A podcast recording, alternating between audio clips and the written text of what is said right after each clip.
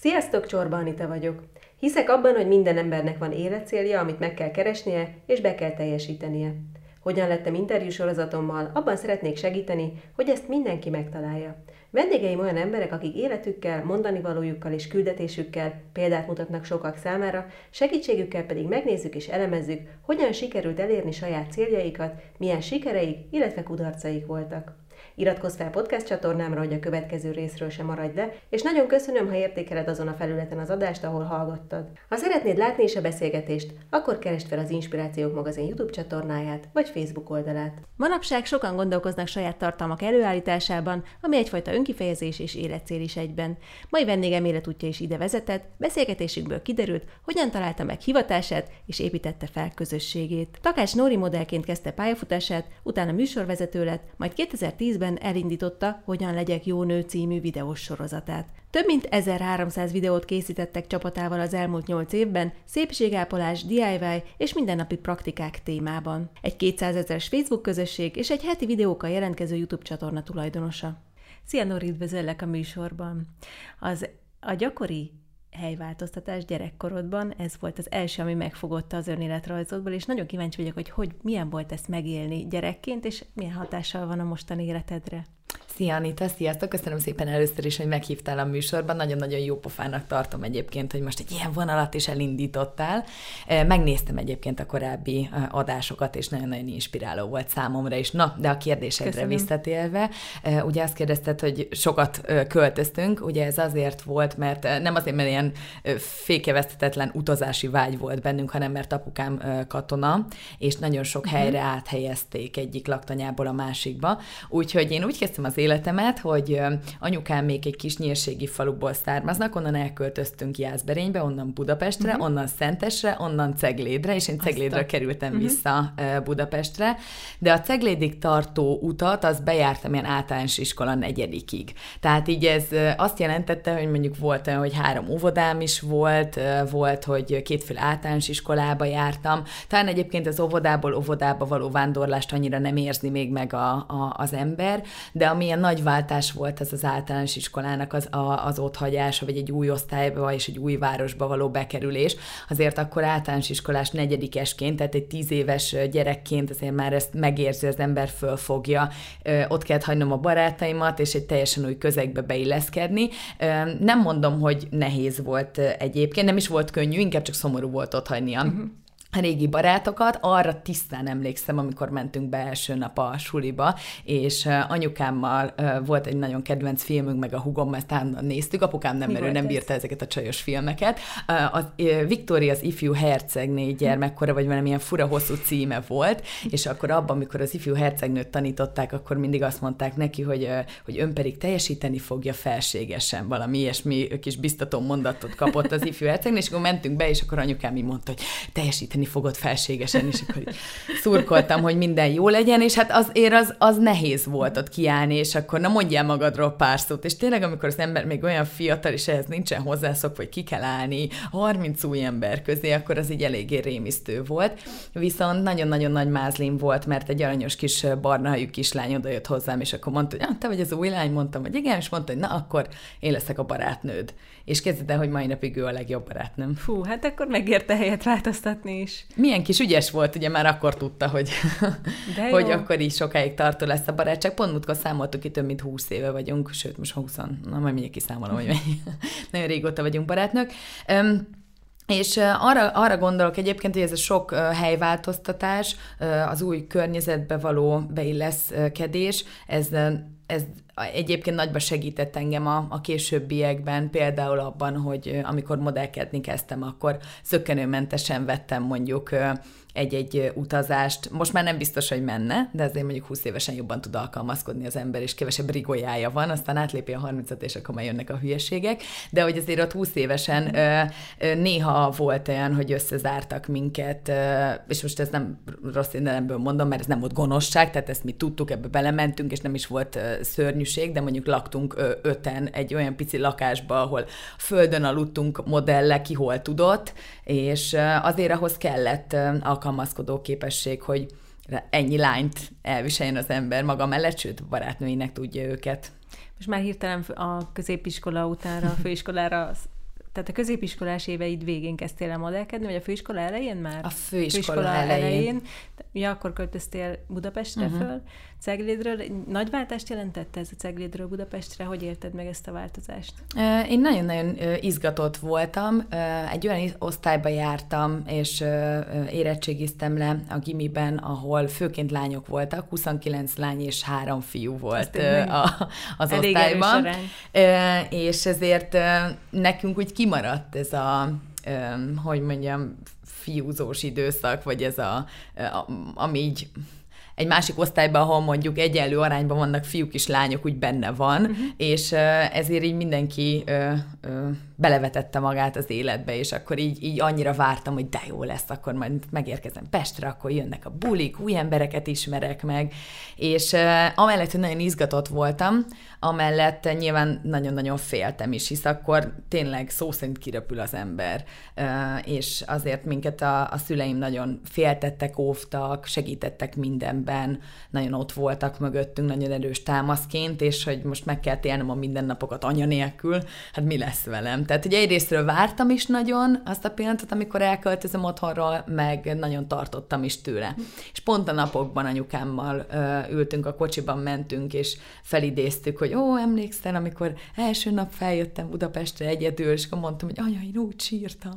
És mondta, hogy de hogy sírtál neki, meg megszakadt a szíve, hogy olyan ö, öntudatosan, könnyedén, könnyedén, csak úgy ott hagytam, és hogy anya, hát egész végig, és tisztán emlékszem, hogy e, Cegléd és Pest között körülbelül egy órás vonatút van. Én egész végig egy térképpel a kezembe ültem, és sírtam, hogy mi lesz vele, vagy úristen.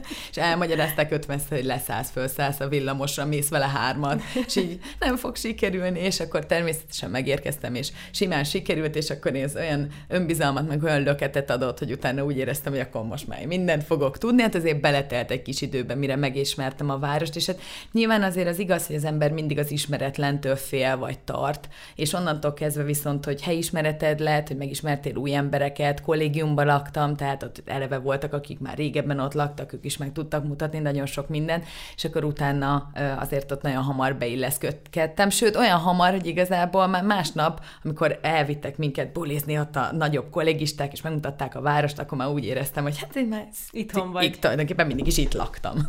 Ebben az időszakban volt valamilyen vágyat, hogy mi szeretnél lenni? Nem tudtam még pontosan, hogy mi ezért választottam például a nemzetközi kapcsolatok uh-huh. szakot, ahová mentem tovább tanulni, mert úgy éreztem, hogy ez elég nagy merítés, és abban még bár, bármi, bármi lehet. Bármi lehet. A, a gimnáziumban, amihez úgy éreztem, hogy, hogy jobban tehetségem van, az például az írás volt. Nagyon uh-huh. könnyen és jól tudtam írni, fogalmazni, de azért azt nem gondoltam, hogy majd ezzel szeretnék foglalkozni, meg hogy őszinte legyek, annyira nem is ültem le és töprengtem ezen, hogy na most akkor én mi szeretnék lenni. Ellenbe például a tesómmal, aki sokkal tudatosabb volt ebben, és ő már egészen fiatal korában rájött, hogy orvos szeretne lenni, az is lett egyébként, de hogy minden egyes lépését, minden fakultációt, minden Ezt iskolát, meg minden ő tudatosan így tervezte. Ő egyébként idősebb nálad? Nem, ő fiatalabb nálam három éve. És én ehhez képest kevésbé voltam tudatos, kevésbé szedtem össze a gondolataimat. Hát úgy jött egyik nap a másik után, és úgy gondoltam, hogy majd a főiskola végére akkor kiderül, hogy Meg mivel is szeretnék foglalkozni. Viszont hazudnék, ha azt mondanám, hogy ez a modellkedés, ez, ez soha nem jutott eszembe. Táncoltam még a gimnázium alatt, általános iskola végétől, gimnázium végéig jazzbalettoztunk, ami azt hozta, hogy elég sok fellépésre mentünk, uh-huh. nem kell óriás dolgokra gondolni, csak a helyi majálison léptünk föl, meg a szülők előtt, De meg... Szeretted. Szerettem uh-huh. is, illetve ez egy nagyon jó alapot adott nekem arra, hogy, hogy megtanuljam azt, hogy többen vagyunk egy csapatban, többen mozgunk egyszerre, figyelni kell a másikra, eleve a színpadi jelenlét, mint Aha. olyan, az, az nagyon jó meg lehetett ezzel tanulni. Itt is tisztán emlékszem még az első fellépése, én egész nap nem tudtam enni, nem tudtam figyelni az iskolában. Annyira izgultam, és nem tudta elmagyarázni anyukám, hogy de csak mi fogunk ott ülni, szülők, semmi baj nem ez, ha elrontod, és így nem, nem lehetett hogy borzasztóan rosszul éreztem magamat. Aztán lement az első fellépés, olyan volt, amilyen kicsit hibáztam is, de nem ez volt a lényeg, hanem jött utána a második, a harmadik, negy, és azért mire 15-6-7-8 éves lettem, addigra azért olyan színpadi tapasztalatot szerzett az ember, hogy mondjuk attól, hogy ki kell állnom emberek elé, és ők figyelnek, attól abszolút nem jöttem zavarba, sőt, sőt, egy idő után elkezdtem ezt élvezni is. És ez úgy kapcsolódik a modellkedéshez, hogy még régen, amikor futott ez a műsor, nem tudom, emlékszel rá a Dáridó, ott néha felléptünk mi is a háttértáncosok között ilyen kis magyaros ruhában, és a, akkor ugye a show mm. véget kisminkeltek minket, ami mhm. szintén ilyen nagyon izgalmas volt, hogy profi sminkesek kezé kerül a, az ember, és ott azért mindig mondogatták, hogy jaj, hát olyan vagy, mint modellkedned kellene, mm. olyan az arcod, meg az alakod, tehát, hogy ez így hallottam már erről, meg bennem volt, de hát én ezt fel sem mertem vetni anyának, hogy anya, hagyj fejezzem már be a sulit most, mert én elmennék nem modellkedni, tehát hogy ez, ez valahogy én nem volt egy ilyen lehetséges opció, úgyhogy ezt így hagytam is. Viszont úgy voltam vele, hogy hogyha felkerülök Pestre, és akkor annyit ilyet le, lehet olvasni, hogy ment az utcán és felfedezték, hát mondom, majd akkor engem is valaki felfedez, ha meg nem, akkor meg így van. Ehhez képest egyébként nem fedeztek föl, egy kicsit rásegítettem, de azért még nem teljes mértékben. A kollégiumban a szobatársam jelentkezett egy ilyen hát minek is nevezném őket, mondjuk reklámügynökség például mhm. most talán ez a jó szó rájuk, tehát ilyen statisztákat ö, ö, foglalkoztattak, Kerestek, így van, és akkor őket küldték ki filmekhez, meg reklámokba, és ö, olyan jó kis napi díjon volt, meg hát egész nap fiatalokat elbuliznak egy-egy reklámban, nem mondom, ide nekem is kell jelentkeznem. És ö, én is jelentkeztem egy ilyen reklámügynökséghez, elmentem vele, és bekerültem egy reklámba, ahol egy ilyen férfi izadásgátló terméket reklámozt, tak a menők, mi meg ott a háttérben lengettük a kis zászlónkat, is század magammal, de hát én nagyon jó buli volt a, a, az egész, és igazából végül is ott tulajdonképpen így veszük, akkor felfedeztek, de hát ugye oda én magamtól mentem, ott egy fotós, aki azért volt ott, hogy fotózza az egész uh-huh. reklámforgatást, ő mondta, hogy hát, hogy miért lengetem itt a zászlót, hogy nekem modellkedni kellene, és hogy akkor szólt a reklámügynökségnek, és utána beindult akkor, akkor ez a, ez a történet, és az első ö, fotózásom, egyébként pont a napokban találkoztam vele, és eszembe is volt, hogy megmondom neki, hogy ő emlékszik, biztos, hogy nem emlékszik rá, de a Dukai Reginával volt, és uh-huh. együtt fotóztak minket, és rögtön címlapra ö, kerültem, úgyhogy ez nekem óriási megtiszteltetés volt, mert ő már akkor a Dukai Regina volt, ö, én meg hát senki, de hogy ö, ez egy ilyen nagyon kedves emlék, és innen indult tulajdonképpen az egész modellkarrier. Ezt akkor párhuzamosan csináltad a főiskolával? Igen, az elején igen, utána viszont elég sokat kezdtem utazgatni, úgyhogy akkor ott elkezdtem halaszgatni. Uh-huh. Ez egyébként így utólag amúgy az életemet tekintve nem volt rossz döntés, mert mai napig nem használom a, a, az ott tanultakat, a diplomát, tehát hogy ez te, teljes, teljesen feledésbe merült, de ez lehetett volna rossz döntés is, úgyhogy nem tudom, hogy ezzel kapcsolatban mit, mit tanácsoljak az embereknek. Azt gondolom, hogy, hogyha van egy lehetőség, ami, ami tetszik akkor az embernek, akkor nem szabad, hogy a, a félelem vezérelje, és emiatt ne próbálja meg, de azért a realitás talaján is kell maradni. Tehát, hogy sem én, sem anya biztosan nem engedte volna, hogy mondjuk a, a, az érettségig ne jussak el. Utána viszont egyébként ők sem álltak a, a, a történet útjába, amikor azt mondtam, hogy én ezt szeretném kipróbálni, és, és megyek, bár teszem hozzá azért a félelem elég erőteljesen ott volt, tehát amikor jött az első lehetőség, hogy összeállítottunk egy ilyen kis könyvet, ugye uh-huh. van mhm. egy ilyen kis portfólió, ami készül az emberről, meg már voltam egy-két fotózáson, ott lettek könyveim, és akkor jött a lehetőség, hogy külföldre kellene menni. Ugye miért jár az ember külföldre? Egyrésztről, mert mindig keresettek külföldön a, az európai modellek, a kicsit más modellek, ami, aki kicsit mást hoz az adott piacra, mint ami ott a helyi modellekből megtalálható. Másrészt ez nekünk is egy nagyon jó lehetőség, hiszen ilyenkor ezek az utak úgy néznek ki, hogy azért két-három hónapot ott tölt az ember egy adott helyen, egy adott városban, és tulajdonképpen azért biztonságban is vagyunk, tehát nem arról van szó, hogy az ember saját magától elutazik, aztán ott csinál valamit, tehát van itthon egy ügynökünk, aki felveszi a kapcsolatot, vagy eleve már kapcsolatban van. És le van így van, mindent egész. leszerveznek ők, uh-huh. tehát tulajdonképpen én úgy érkezem meg, hogy engem ott várnak, nekem ott szállást adnak, nekem megmondják, hogy mit kell csinálnom, kapunk minden este egy nagy hosszú listát, hogy holnap ide mész, ekkor meg ekkor, itt van castingot, vele találkozol, ez egy reklámcasting, ez meg ezt meg ezt kell csinálni, és itt tulajdonképpen semmi más dolgunk nincs az ott tartózkodásunk alatt, csak ezekre a castingokra eljárkálni, ami így most jó hangzik, de ez néha nagyon fárasztó, hisz senki nem megy úgy el mondjuk Párizsba, hogy ott van kocsia, vagy ö, nem tudom, taxizni van lehetősége minden egyes nap, úgyhogy szépen busszal, gyalog, biciklivel, metróval, uh-huh. és azért ezt nem úgy kell elképzelni, hogy ha elmész a városba ide, akkor tuti, hogy a mellette lévő casting ott lesz, hanem néha így itt vagyok, aztán elmegyek másfél órát oda, aztán felszaladok mm. oda, és ez reggel héttől mondjuk este nyolcig, tehát már maga csak az utazás az is, is kiveszi fárasztó. az emberből. Nekem a... nem volt arról elképzelésem, hogy egy ilyen két-három hónapos szakaszokban van egy ilyen modell út, mi volt az első hely, ahova mentél? Madrid volt az első hely, és az egy olyan helynek bizonyult, ahová még nagyon sokszor visszatértem utána. Én nem tudom, hogy azért ö, szerettem bele ebbe annyira, mert ez volt az első, és emiatt ugye mindig úgy emlékszem vissza rá, hogy... A legjobb. ö, vagy azért, mert tényleg annyira jó volt, de én imádtam, imádtam ott lenni, és csak hogy mondtad, hogy nem tudtad, hogy ilyen hosszú ideig mhm. vagyunk kint. Ugye azért van kint ennyi ideig az ember, hisz ennyi idő kell ahhoz, hogy érdemben ö, el tud járni ezekre a castingokra, megismerjenek ott a fotósok, megismerjenek a sminkesek, esetleg ajánljanak egy következő munkára. Tehát, hogy ott kiépítsd egy picikét a rendszeredet, megismerjenek téged, és utána tulajdonképpen, aki már nagyon menő, ők már nem járkálnak ilyen több hónapos utakra, mert Na, pontosan ismeri őket, így van, uh-huh. pontosan ismeri őket mindenki, hanem az van, hogy na most repülj ide, és csináld meg ezt, aztán uh-huh. meg mhm. repülj ide, és csináld meg azt. Ez a jobb egyébként, uh-huh. hisz ilyenkor esélyed sincsen például azt a pénzt, amit ott keresel, rögtön elkölteni. Cserébe, Úgy érzem ebből, hogy neked volt ilyen tapasztalat. Volt, persze, hát tulajdonképpen azért ilyenkor kint vagy több hónapig, uh-huh. tehát tulajdonképpen amit megkeresel, azt fel is éled, hisz ugye említettem, hogy ott várnak téged, és adnak szállást, Igen. és fizetik a repegyedet, természetesen ezt igazából te fizeted magadnak, majd a későbbi munkáidból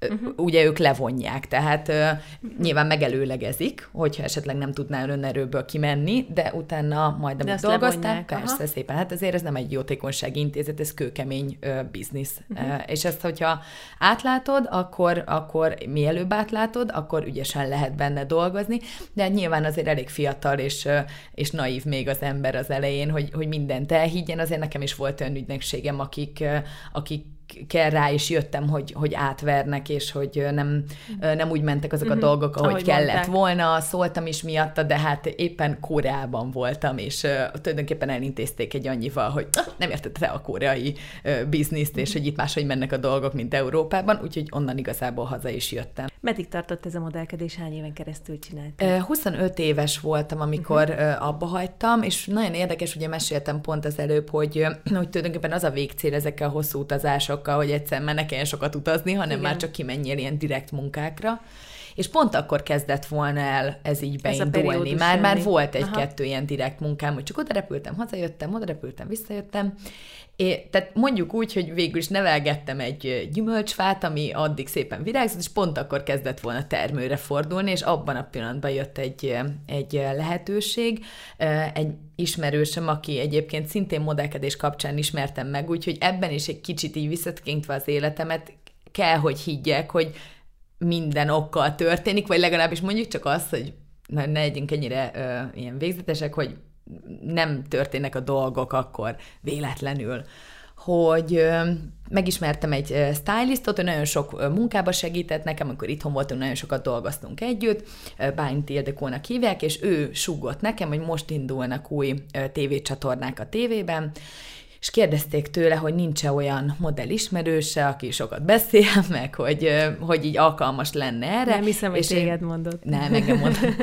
Öm, és akkor mondta, hogy, hogy, így, hogy így ajánlott engem, menjek el, ah, mondom, jó, oké, okay. és még visszakanyarodva egy kicsikét a modellkedésre, azért egy-egy casting az tulajdonképpen egy-egy mini állásinterjú volt mindig, amiből azért uh-huh. öt éven keresztül napi Kaptál. tizet mhm. megcsináltam. Uh-huh. Tehát, hogy volt elég próba a hátadban. Rengeteg. Tehát azért oda bemenni, minden nap elmondani ki vagy, és persze ö, alapvetően azért az dönt, hogy mondjuk milyen az arcod, mert ha vörös hajú lányt kerestek, akkor ha megfeszültem, és akármilyen kedves voltam, sem engem választottak, de hogy azért nagyon fontos volt, főleg nekik, hát ott volt több ezer gyönyörű lány, miért engem választottak volna, ők is azért szeretni, ez egy csapat, szerettek volna olyannal dolgozni, aki lelkesedett a munkáért, aki, aki ott volt velük, jó volt együtt dolgozni, tehát, hogy, hogy azért egy picikét bele is kellett rakni az embernek, magát nem volt elég annyi, hogy bementem, ah, annyira szép vagyok, választottak engem, uh-huh. tehát mhm. ez abszolút nem erről szólt. És úgy voltam vele, hogy ezzel a tévés dolog, hogy hát jó, hát elmegyek még egy castingra, oké, majd meglátjuk. Azért abba is volt már gyakorlatom, hogy azért egy-egy ilyen castingból jó, hogyha ötből vagy tízből bejött egy, tehát hogy így ö, ilyen nagy reményeim idővel már nem voltak minden. De gondolom azért valahol mégis azt érezted, hogy szeretnél egy picit itthon lenni, vagy... Vagy ez nem volt feltétlenül, benne? még nem? csak az sem, nem, hanem ez annyira egy újabb Aha. lehetőség, oké, megnézzük, elmegyek, kész pont. És elmentem, és hát ez életem legrosszabb tapasztalata volt, borz, borzalmas volt, mert megérkeztem a millenárisra több száz ember, és megmondom őszintén, nekem egy picikét, most anélkül, hogy bármit bántanék a tévén, mert nagyon hálás vagyok. Én azt hittem, hogy ők azért keresgélnek így belső utakon embereket, mert hogy nem akarnak ebből egy ilyen nagy dolgot csinálni, nem odaadják majd valakinek, aztán kész. Na, de ehhez képest meg ott volt több száz ember, és nem is értettem, hogy akkor egy most engem... pozícióra. Igen, hogy akkor most engem mély hívtak, vagy uh-huh. akkor most, az nem mindegy, ilyen értetetlen volt számomra. Plusz akkor úgy voltam vele, hogy jó, hát akkor biztos mindenki, ők is modellek, csak akkor biztos máshonnan is hoztak modelleket. Aztán kezdett, hogy gyanús lenni, hogy a, Na nem. Tuti nem modell. és akkor egy, egy ilyen srác, mert így becsüccsentem, hogy szia, hogy ti így honnan jöttetek, és akkor mondta, hogy jó, ők ilyen kommunikációs suliból, olyanból, na, elkezdtem izgulni, hogy úristen, mondom, ezek profik lesznek, és akkor, és hogy mit tanulsz? Hát a szöveget. Szöveg is volt, úristen, és akkor döntöttem, hogy na jó, akkor ez most itt nem az én témám, úgyhogy így igyekeztem így kislisztani ebből a helyzetből, és um, annyira nem sikerült, hogy addigra már egy jó gyere, akkor gyorsan kisminkellek, de már benne volt a nevem, és már váltak, és már kb. belöktek, hogy na akkor menjek be én a következő. És Hát alapvetően azért hasonló ilyen casting szituációban, hogy többen vannak bent, azért voltam, már. mert nagyon ritka volt, hogy csak egy embernek kellett bemutatkozni, tehát nem is az lepett meg, hogy 20 ott állnak a 30 kamerával, mert, mert reklámfilmekhez is voltak ilyen meghallgatások, valamit mondani kellett, hanem az, hogy oké, okay, miután elmondtam, hogy ki vagyok, honnan jöttem, stb. Általában az én megszokott kis komfortzónámon belül az van, hogy megnézik a képeimet, és azt mondják, hogy majd értesítenek, de itt ilyen extra dolgokat kérdezgettek, és akkor mondjam el azt, hogy, és akkor egyébként um, um, időjárás jelent tőnek keres, vagy időjárás jelentőt kerestek, hogy akkor milyen az idő, és így Um, jó. Jó, de kicsit bővebben. Hát itt szépen süt a nap. Jó, csak figyelj, próbálj meg, akkor oké, okay, akkor csak, ah, és akkor próbáltak lazítani, mert full begörcsöltem. És egy idő után már annyira ideges voltam, hogyha megkérdezték volna a nevemet kétszer egymásra, azt, azt se tudtam volna. Jó, akkor csak mondd el, mit csináltál ma reggel? Hát ma reggel azt csináltam, hogy fölkeltem, és, oh, és egy idő után éreztem, hogy na jó, ez most ez már egy nagyon menni. gáz, nagyon égetem magamat, és húzom az idejüket. És egy idő után már csak azt éreztem, hogy szegények, hogy ezeknek itt nézni kell engem, hogy itt bénezek, és akkor mondtam, hogy, hogy szerintem hagyjuk abba, hogy így érzem, hogy nem jó, és hogy, hogy kimehetek, mert hogy, hogy nem, nem, még mondja azt, és csak erőltették, csak mondták, mondtam, jó, hát akkor vizet kérek, mert ez borzalmas volt, maradjunk ennyiben. De azért ők mégsem Ki... így látták. Nem, mert én érzésem szerint két hétig voltam ott. Valójában sem volt egyébként rövid, mert kb. 30-40 percig, mhm. úgyhogy mindenki 10 perc alatt kijött. Tehát így jól éreztem én, hát így ilyen csatakosra izzad, a teljes, teljes mhm. agyáldobva jöttem ki, úristen, ennyire leégetni magamat, hogy borzasztó volt. És így szittam is magam, hogy ezt így félváról vettem, meg egyébként szittam az egészet, hogy ezt így miért nem tudtam, hogy készülni kell, de aztán úgy voltam vele, hogy jó, van, mindegy, hagy hagyjuk, csak menjek ki innen. És annyira lányos zavaromba voltam, hogy a, a cuccot, amit amúgy pont a tesomnak hoztam, egy gumicsizmát, valami miatt, azt így ott hagytam egy táskába. És elindultam, és akkor hívott a tesom, hogy na, akkor találkozzunk, hozom a csizmát, és így, uff, Úristen, na, a csizma. És mondtam, hogy veszek neked új gumicsizmát, na én vissza nem megyek, érte. Ne, ne, azt tökre tetszik neki, mert pöttyös, és nincs és menjek vissza, értem. És akkor visszamentem, nyilván pont szünet volt, és nyilván pont az egyik, aki bent volt a, a főrendező, kint mászkált, és ilyen nagyon ö, élénk sárga pulcsi volt rajtam, és akkor mondta, hogy te, Igen. Mondta, hogy figyelj, ez nagyon gáz volt, amit csináltál, de láttuk benned, hogy benned van, azt csak meg kell tanulnod, és tök jó lesz, és tuti vissza fogunk hívni. És így arra gondoltam, hogy szegény biztos valakivel össze kell. És utána eltett két hét, nem hívtak, ezt így nagyjából tudom, hogy mit jelent, úgyhogy ezen így tovább is léptem, folytatódott a modellkedés, épp már terveztem a következő utamat, és akkor, akkor felhívtak, hogy, hogy akkor szeretnének következő körre behívni. És akkor utána bekerültem tízbe, és utána meg teljesen Ott már más. voltál? igen, mert ott elkezdtek minket tanítani. Tehát, hogy ezt nagyon komolyan vették egyébként, engem meg egyébként lepett. ez nagyon meglepő, hogy egy Nagyon. időjárás jelentő Nagyon, jártunk a meteorológiai intézethez bizony, uh-huh. és tanultunk, még vizsgánk is volt a végén. Írásbeli Tök és jó. szóbeli, megtanultunk mindent, az esőcsepp alakulásától kezdve, humán meteorológia, frontok, és akkor ott, ott akkor elkezdtem komolyan venni, hogy na jó, akkor, akkor most ez van, akkor most ez lesz, ebbe belecsöppentem, akkor ebből csináljunk meg mindent, és én uh, gimibe egyébként így uh, nagyon jó tanuló voltam, úgyhogy ez, ez az én nem akkor így felülkerekedett, hogy oké, okay, egyszer béna voltál, de most már ennek vége, ennél profi vagy, és akkor megtanítottak uh, kamera előtt, uh, élni, létezni, kicsit összeszedni magamat, mert azért a modellkedésnél egyszerűbb, hisz tulajdonképpen az oda nézel szépen, és akkor így annyi, de hogy azért itt egyszerre kellett beszélni, és na- számomra ez volt a legnehezebb és legösszetettebb, hogy mutogatni a semmibe, mondani, Igen. kedvesnek lenni, és még sétálni is. És hogy ez a menjek, mutassam, mosolyogjak, és még ezt tudja mondani, az ilyen Hát annyira nehéz összetett. volt, összetett Igen. volt. Viszont, hogyha ezt megtanulja az ember, onnantól kezdve Nem soha többé nem tud. lesz probléma a kamera előtt. Hát, mint ahogy erre szükséged is lett az, azután, ugye 2011-ben meg már a saját ö, Igen. műsorodat indítottad el, ahogyan legyek jó nőt. Hogyan kezdődött ez az egész? Ö, Úgy kezdődött, hogy, ö, hogy bekerültem, ö, utána hárman kezdhettük el az időjós uh-huh. kodást. Hogy közben, tehát ezért ezt látni kell, hogy, hogy már megint ugye a szerencse, hogy egy olyan helyen voltam, ami egy olyan nagy cégcsoport volt, hogy ezek a tévék tartoztak hozzá, de hozzá tartozott még egyéb más internetes oldal, hírportál, női oldal, és még egy csomó minden más, videó megosztó, stb. És a női portálhoz kérdezték tőlem, hogy nem akarsz ott csinálni valamit? Jó lenne valamit ott kezdeni, valami kis videósorozatot, és akkor mondtam, hogy jó, hát de oké, okay, időjósként most mit? És akkor mondták, hogy nem akarsz visszanyúlni a modellkedéshez, uh-huh. és akkor így éreztem, hogy hát most megint időjósban, megint itt ez a modellkedés, hát már én akkor annyira így úgy definiáltam magamat, Mint hogy mint időjós vagyok. Hát. De mondom, jó, oké. Okay. És um, akkoriban már volt bőven YouTube, de még abszolút nem a mostani formájában. Szerintem most jót mosolyognánk azokon a minőségű videókon, amiket Mert akkor... 2011-ről beszélünk. Ez még csak 10. 2010. 2010. Ö, Tehát, hogy abszolút ilyen 5 pixel volt az egész, amiből ki kellett venni, hogy vajon mi történik, és egyszer találtam a YouTube-on egy csajt, aki, aki sminkelt, és vágatlanul, irgalmasan, irgalmatlanul hosszú, hosszan, ma már biztos, hogy nem is néznénk meg, de ez engem akkor annyira lekötött, és annyira új volt, és annyira merész, hogy csak így odaül, és kisminkeli magát ország virág előtt, és akkor utána megnéztem még egyet, meg egy valakit, aki haját csinálta meg, és arra gondoltam, hogy, hogy én, aki bár tényleg minden percét élveztem a modellkedésnek, de azért mégiscsak volt olyan, hogy jó, oké, na, csináljuk már meg a sminket, aztán én inkább a fotózás részét szerettem nagyon. És ö, azért ezekben egy idő után, azért öt évig, el, el, nem is az, hogy elfárad, de már így egy ez a része, hogy kisminkelnek, minden lépésnél már elveszti a, a varázsát. Az elején még akármit rám kentek, mindig, mit csináltál? Mondd, hová kented? Mi volt az? De azért nyilván öt év után már ilyet nem Persze. csinálsz. Na. És akkor arra gondoltam, hogy még én is, aki pedig járt a kulisszák mögött, látta, hogy hogy megy, mit tudom én, nekem aztán nem kell megmutatni, hogy hogy van. Én is leülök és megnézem a, a nem tudom, brazil csajt, aki sminkeli magát másfél órán keresztül borzalmasan világított szobában. Nem is látszik, hogy mit csinál, csak maga az ötlet, hogy fú, ez valami nagyon új.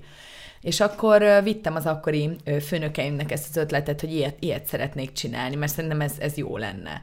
És hát nehéz, mert mondjuk pont egy hölgy főnökön volt, ő, ő jobban átlátta ebbe a kakaót, azért a pasikat egy kicsit nehezebb volt meggyőzni erről, de mondták, hogy jó, oké, mindegy, kezd el, Próbáljuk próbáld meg, csináld meg. És hát azért, és ez is mostanában nagyon sokat szoktam előadni itt a, a bloggerkedés, vloggerkedés, youtuberkedés, már nem is tudom, hogy kik vagyunk mi, vagy mik vagyunk, de kapcsán, hogy ugye hogy álljon neki, hogy kezdje el valaki. A mai elkezdem, és elkezdek tartalmat gyártani, mert abszolút nem az, mint Tíz mint ahogy én elkezdtem. Volt, és már én se úgy kezdtem el, mint a többiek, mert nem én kezdtem el, és ültem le, és találtam ki mindent, hanem olyan óriási szerencsém volt, hogy, hogy ehhez én kaptam minden segítséget, amit csak el lehet képzelni, profi operatőrt, megvágták, tehát nekem tényleg csak a tartalmat kellett benne összetenni.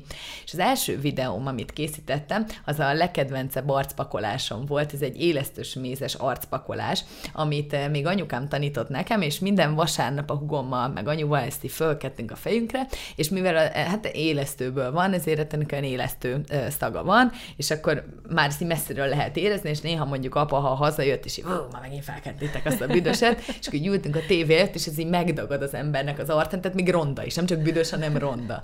És, és azt készítettem Ezt készítettem el először, és hát ebben tényleg olyan, úgy azt hiszem, azt is mondtam a videóban, hogy olyan vagyok benne, mint egy oszló múmia, és azt gondolom, hogy ezt jobban nem is lehet megfogalmazni, és ezt kiment, és hát vártuk, a, vártuk a, a, a reakciót, és talán ami még érdekes, hogy addigra ki kell találni, úgyhogy mi legyen a műsornak a címe. És az, hogy hogyan legyek jó nő, ugye neked is a hogyan lettem, hogyan legyek, hogyan legyek jó nő, az pedig onnan jött, hogy én valami kis cukit akartam, valami kis sik, vagy lak, vagy valamilyen kis jól hangzott, uh-huh. kis női eset, kis egyszerűt, kis frappánsat, és azt tanácsolták nekem, olyanok, akik nagy tévénetek, nagy produkciókat csináltak, a producer azt tanácsolta, hogy valami olyan cím legyen, ami válasz arra, amiről szólni fog majd maga a tartalom. Uh-huh. És akkor mhm. mondta, hogy a te videód miről szól? Hát mondom, hogy ilyen, hogyan legyen jó nő, uh-huh. meg jó csaj, és akkor mondta, hogy na találd meg erre azt a szót, ami, vagy azt, azt ami válasz erre. És akkor igazából hiába gondolkoztam rajta, egyszerűen nem jutott eszembe semmi frappáns válasz, viszont ez, hogy hogyan legyek jó nő, ezt kiírtam egy ilyen kis cetlire, és olyan ágyam volt, ami fölött volt egy polc, és annak az aljára ragasztottam, amikor reggel lefek, vagy felkeltem, vagy este, amikor lefeküdtem, akkor az volt az első, meg az utolsó dolog, amit láttam. És akkor egyre több minden, ami tetszett újságokba, egy kivág, kivagdostam, és hogyha megnézitek, akkor az első videóknak egyébként az még a fő címe, mert hirtelen még nem tudtuk, hogy ebből lesz-e valami, szóval érdemese valami profi profit csinálni hozzá, ezért az operatőr csak fölvette ezt a kis montást, amit én oda készítettem, és akkor már abban ilyen rózsaszín, fekete, fehér, és az, hogy hogyan legyek jó nő, és akkor egy idő után mondtuk, hogy akkor az lesz maradjon. a címe. És hát így indult az egész, utána az első videó, ahogy, ahogy kiment, azért ettől így nagyon, hát nem is az, az, hogy nagyon féltem, azért ezt így nem mondanám, hiszen még nem tudtam, hogy mire képes az internet, vagy hogy mi is ez tulajdonképpen, de azért volt bennem egy ilyen félsz, hogy, hogy nőként majd én kiállok, azt megmondom, hogy valaki hogyan legyen jó nő, hát féltem, hogy majd azt mondják, hogy anyukám mészte a tudod hová, majd ne, nem, nem mond meg nekem. De az első videót megnézték 7000-en, ami én nagyon-nagyon Sok. jó, jó uh-huh. számnak éltem meg, és nagyon boldog voltam, és akkor mondták, jó, ügyes vagy, Nóri, csináltad a következőt. És akkor a következőt követte még egy, meg még egy, meg még egy, meg még egy, és akkor most ott jár az egész, hogy már több mint 1300 részt vettünk föl és egy idő után állandó ö, stábom lett, akikkel együtt dolgozunk. Az első pár hónapban még mindig épp, aki bent a tévénél volt uh-huh. operatőr, és mellé mosztották, viszont egy idő után Gábor operatőröm lett a, az örökös operatőröm, illetve azóta Bence erősíti a csapatot, és most már így tíz éve dolgozunk együtt. Barom jó. És hát megéltünk, tehát ezek szerint több száz ezer videót közösen, és hát elképesztő mennyiség emlékem van ezekről, és olyan érdekes, hogy inkább arra emlékszem, hogy mit hogy vettünk föl, mint magára az elkészült produktumra. Ugye utána bekerült a videósorozat a TV2-be, ment a, a reggeli műsorba, uh-huh. az mhm. is olyan érdekes hogy volt, hogy... Öm, hát nem nekem köszönhetően, Aha. tehát De nem én intéztem ezeket. Belül. Így van, így van. Mhm. Tehát, hogy Meglátták benne a, a fantáziát. Nekem, ami igazából fontos volt, és ilyen kis vicces, vagy ilyen megmosolyogtató, vagy talán érdekes lehet, hogy ugye azért ez egy olyan típusú reggeli beszélgetős műsor volt, amiben volt politikai blokk is, vagy kicsit komolyabb blokk is. És akkor ment az elején a gondolkozás, hogy, hogy szabad nekem tegezni az én nézőimet, és akkor mondtuk, hogy jó, de azt nem tudom mondani, hogy jó reggelt kívánok, most becsavarom a hajamat. Tehát, hogy úgy nem illett össze a kettő, és akkor én, én megkaptam az engedélyt, hogy akkor mhm. maradhat a magázós, vagy a tegezős hangnem. És hát egy érdekes, néha ilyen érdekes helyeken láttam viszont, hogy, hogy valami nagyon komoly téma után jöttem, hogy sziasztok, és ma alufóriával fogom becsavarni a hajamat, meg zoknival, meg mit tudom, csomó minden érdekes dolgot csináltunk, ugye hajas videókat, sminkes videókat, DIY DIY videókból volt rengeteg, sütöttem, egészséges életmód, kicsit torna is idővel, szerepet kapott, úgyhogy hát nagyon sok mindent csináltunk, és hát ahogy mondtam, így nagyon sok emlék kötődik ezekhez a videókhoz. Rengeteg balúsült, vagy balul elsült DIY videó volt például, de szerintem erről biztos te is tudsz Mondj mesélni. Egyet. Hát volt például egy, az ilyen nagyon emlékezetes, ilyenkor egy-egy napot forgattunk, és akkor kellett öt részt fölvenni. Azért az nagyon erőltetett menet fölvenni öt részt, főleg azért, mert igazából, ez biztos te is tudod, hogy nem számít, hogy egy videó két perces vagy nyolc perces, mert a felvett anyag az amúgy is 20 perces, szóval, hogy akkorára vágod, amekkorára akarod, hanem hogyha azt a sütit meg kell sütni, akkor ott ki kell várni, amíg megsül a süti, Igen. ha csak nem sütöd le előző nap. Meg ha lekened az asztalt, akkor azt meg kell várni, amíg megszárad, és emiatt ugye nyúlik maga a, a forgatási idő. Tehát volt olyan, hogy reggel elkezdtük mondjuk kilenckor, vagy nyolckor, és éjfél után még bőven dolgoztunk. Öm, és egy ilyen alkalommal történt, pont egy ilyen adventi koszorút készítettem, ilyen rendhagyó adventi koszorút, amiben négy darab bögrét, ilyen, ilyen last minute adventi koszorú, négy bögre, és akkor azokat megtöltöttük mindenféle ilyen ö, növényekkel, és azokat egy nagy masnival összekötött a bögréknek a fülét, és akkor kész uh-huh. van a, az adventi koszorú. Csak hogy menet közben az egyik bögre eltört, de így ripityára, százezer darabra. Viszont a probléma az az volt, hogy ez nem sima fehér bögre, hanem nyilván ilyen karácsonyi, tehát abból nem lehetett és hát nincsen advent három bögrével, tehát hogy ezt muszáj volt megcsinálni, és már ott hajnal egykor nem lehetett újabb videót kitalálni, és akkor ott gondolkoztunk fejvakarva Gáborra, hogy most mi lesz. És akkor mondta, hogy oké, okay, nyugi, nyugi, te pihenj egy percet, ő lement a, a ugye téjjel már mi volt nyitva egy benzinkútra, hozott pillanatragasztót, és még nekiültünk éjjel összeragazgatni. Hát csak annyit ragasztottunk össze, ami, ami a kamerában látszott, igazából a túloldal az egy nagy lyukas bögre volt, de hát az is egy ilyen óriási munka lett, és akkor most azt megnézi az ember, és senki nem tudja, de én tudom, hogy annak mi a, mi a háttér története, meg hát azért volt olyan, hogy még kevésbé profilámpákkal, vagy nem tehát mindig az adott ö, ö, korban megfelelő és profil lámpákat használtunk, de az így ahhoz képest, hogy manapság miket használunk, egy ilyen kicsit ilyen régi módi volt, és eldőlt, és akkor beleégett a parkettámba, meg hát te tudod a legjobban, hogy hogy azért egy-egy ilyen, csak egy DIY videó után mennyi kosz maradott, mennyi dolog, amit el kell pakolni. A másik kedvencem az az volt, hogy egy 30 négyzetméteres lakásban laktam akkor, ez egy ilyen konyha, nagyszoba, hálószoba, minden mm-hmm. egybe, tehát csak a mosdó volt külön, és ebben forgattunk. Néha öten is ott voltak, néha volt, hogy hatan is ott. Tehát eleve hogy fizikálisan se fértünk Nehéz el.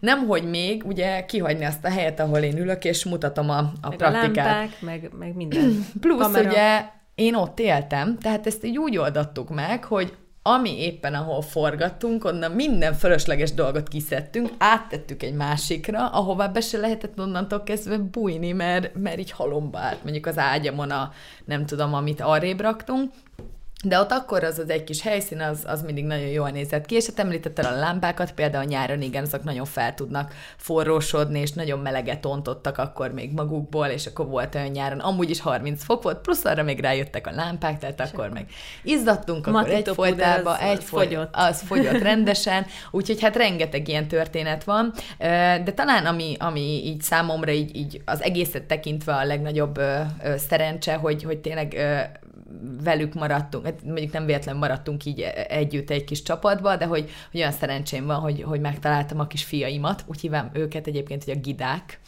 szóval a kis gidácskáimat, mert mert annyira sokat segítenek, és tényleg amikor már a, fűztünk egyszer egy nyakláncot, arra emlékszem, ilyen kis daméra fűztünk föl ilyen hosszú kis gyöngyfüzéreket, és ebből kellett kirakni egy nyakláncot. Uh-huh. Ergo oda kellett, vagy hát több száz Sok. ilyen kis. Aha és akkor szépen mindenki Segítettek. nekiült, és akkor van egy csomó ilyen fotónk így a backstage, ahogy a fiúk, de hát, hogy ö, ragazgatni, varni, tűzni, tehát hogy ügyesebbek lettek már egyébként a végére, mint én, és például Gábornak sokkal jobb a, a kézügyessége is ehhez, de menet közben De kitanulták. Jó, hogy, hogy ez nekik öröm volt, valószínűleg tartom, hogy öröm volt, hogy így csatlakoztak ehhez az egészhez. Ezt talán ezt örömnek nem nevezném, de ők De is haladni akartak a forgatással, és, és ezért hajlandóak voltak. Figyelj, egyébként megtehették volna, hisz ők nem azért voltak ott, hogy, hogy, hogy ebbe nem segítsenek, segítenek, hanem mondhatták volna, na Nóri, gyorsan csináld meg, azt haladjunk következő jelenet, hanem azt, hogy na gyere, segítek, oké, várj, jó, én vágom el. Tehát, hogy abszolút benne voltak, sőt, egyébként menet közben kitanulták a sminkelést, és egyébként a fodrászkodást is olyannyira, hogy mondjuk, ha most készítek egy frizurát, és akkor már jön, jön mondjuk a Bence a kis fésűvel, hogy figyelj, ott nem jó, várj, és na igazíts meg, és akkor megcsinálja. Na, hát ez Vagy mondjuk jó. vagy mondjuk Gábor azt mondja, hogy "Ö, figyelj, a vízvonaladat is húz ki, és akkor azt mondom, hogy én kis tanítványom. és uh, szokta egyébként néha mondani a, a felesége, hogy hát már jobban sminkel a Gábor lassacskán elméletben, mint ő. Plusz egyébként az is szuper, hogy ugye ők meg férfiként beletekintettek ennyire közelről és intenzíven így a női, női dolgokban, a női világba, és hogy például Gábornak is a, az egész gondolkodása, mondjuk, hogy, hogy mondjuk a felesége miért sminkel, vagy hogy sminkel, tehát hogy például nem kérdez ilyen hülyeségeket, hogy de hát olyan színű rúzsod már van, miért veszem még egyet, mert hát látja pontosan, hogy egy nőnek Hát mennyire, mire van szüksége. Úgyhogy eh, ezek egyébként ilyen csodálatos eh, emlékek, és eh, azt hiszem, hogy ez az egyik nagy, számomra az egyik nagy érték, amit, amit ez a sorozat csak hozhatott. Öm, 2015-ben azért nagy változások történtek, vagy én azt látom, hogy megalapítottad a női, egy női magazint, társalapítója vagy, és, és akkor ilyen saját vonalon, saját vállalkozásba kezdtél, ezt nem tudom, ezt inkább te mondd el, mert ugye ez a sorok közül nem olvasható ki, ez csak egy sejtés.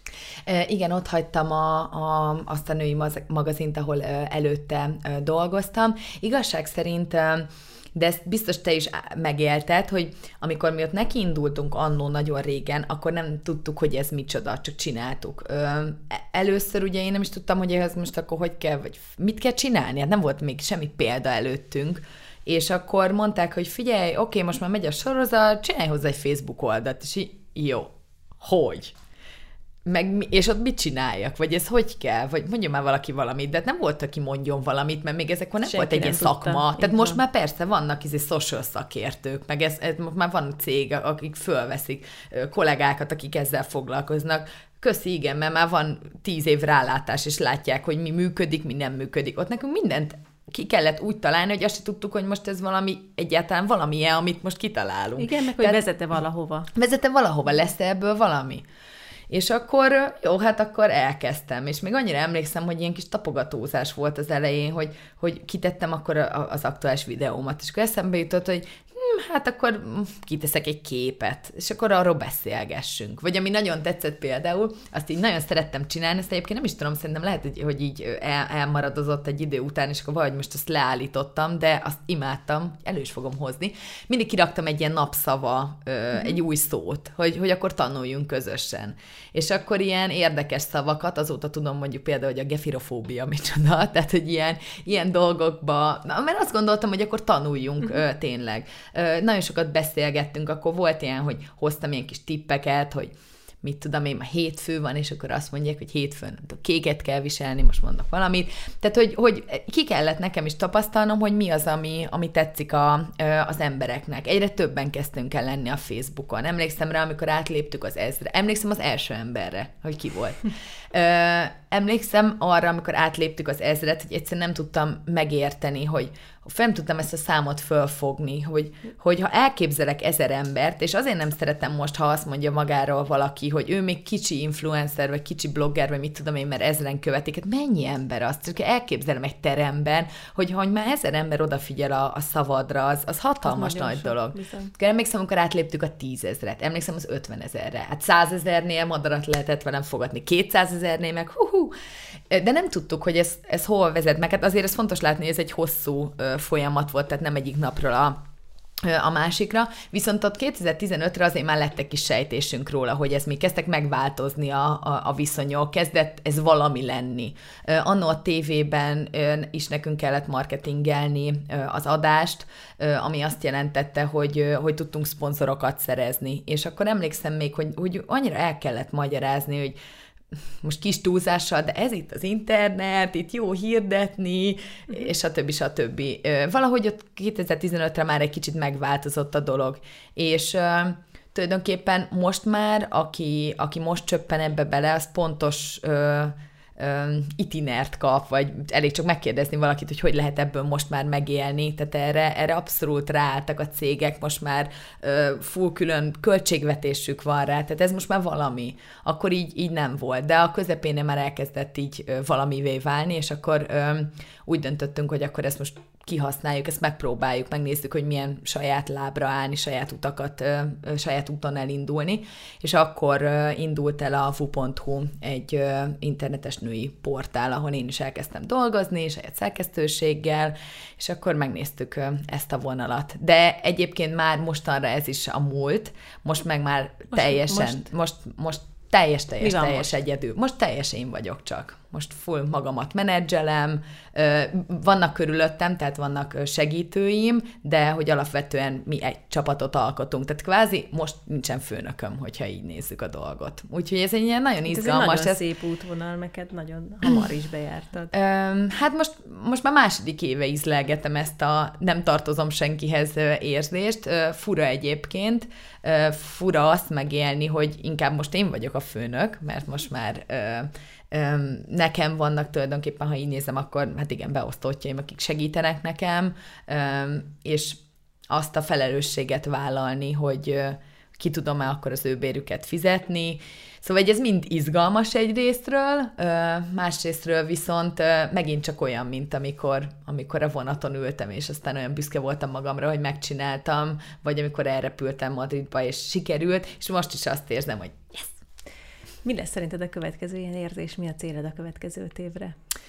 annyira nem szoktam ennyire, szerintem ebből most így kiderült, hogy annyira nem szoktam előre tervezgetni, mert valahogy érzem, hogy az élet majd úgy is sodor. oda, uh-huh. hát ha nem is sodor, de hogy így küldi a, a lehetőségeket, és akkor majd úgy is látni fogom. Fogalmam nincsen, hogy mi lesz a, a, ezzel az egész világgal, most nevezzük social világnak, mert azért most már neki jó sok része van, ugye már van, aki csak az Instagramból él meg, van, aki a YouTube-on teljesedett ki, én még egyébként mindig főként a, a Facebookon, a én, én a Facebook, mhm. Instagramot ö, ö, székelek. Ö, egyébként ez is annyira érdekes, hogy, hogy annó én azért nem töltöttem föl a videóimat a YouTube-ra, mert az a cégcsoport, akinek dolgoztam, nekik egy másik videó lyuk volt, uh-huh.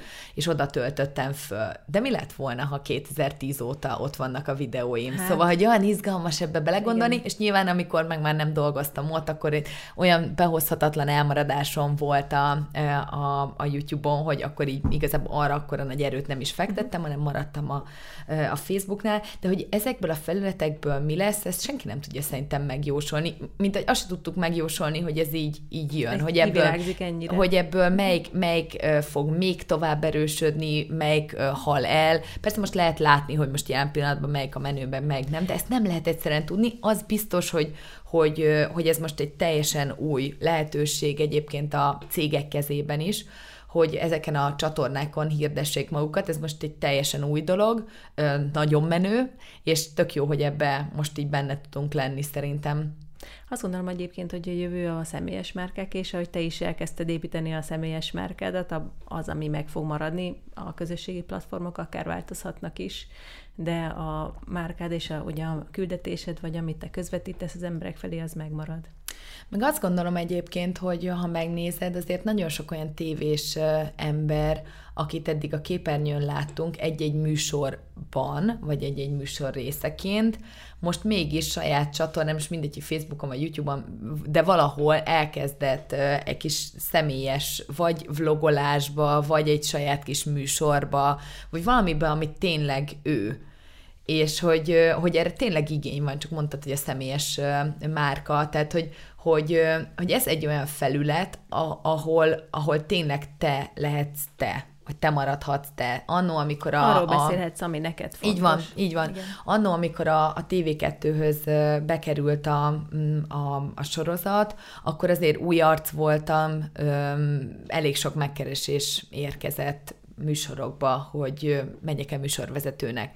És ezért ez egy ilyen komoly dilemma volt, hogy ha most elindulok ezen az irányon, akkor biztos, hogy nem, nem tehát erőm nem lesz a kettőre, hogy közben meg még akkor csinálgassam uh-huh. a kis izé praktikáimat. És akkor marad ez, marad a, a social, marad ez, amiből még nem tudom, hogy mi lesz, csak érzem, hogy, hogy, hogy ez, jó ez jó, meg ez vagyok én, vagy menjek el valami, megint valami bizonytalamba, ami, ami meg nem teljesen én vagyok, hisz ott csak egy vagyok megint a sokba. Úgy, mint a modellkedésnél, én csak egy arc voltam, és így ebbe meg így én, én irányítatom, én csinálom, én nézem meg, én mondom a végén, hogy oké, okay, ez a videó kimehet, ez tetszik, át csináljuk inkább máshogy, jó, azt úgy fogalmazom meg, hogy semmi te azt tudod csinálni, amit te vagy, és szerintem ez nagyon fontos, hogy, hogy ez a felület ez lehetőségeket ad arra, hogy mindenki kibontakoztathassa magát. Szerintem ez az azt tudod csinálni, a, amit te vagy, ez egy nagyon jó zárszó, és nagyon köszönöm, hogy itt voltál. Igazán sugárzó a személyiséged, és ezt szerintem most a hallgatók is érezhették. Köszönöm szépen a beszélgetést. Nagyon szépen köszönöm, hogy meghívtál, és sok sikert neked is ehhez az új sorozathoz. Köszönöm.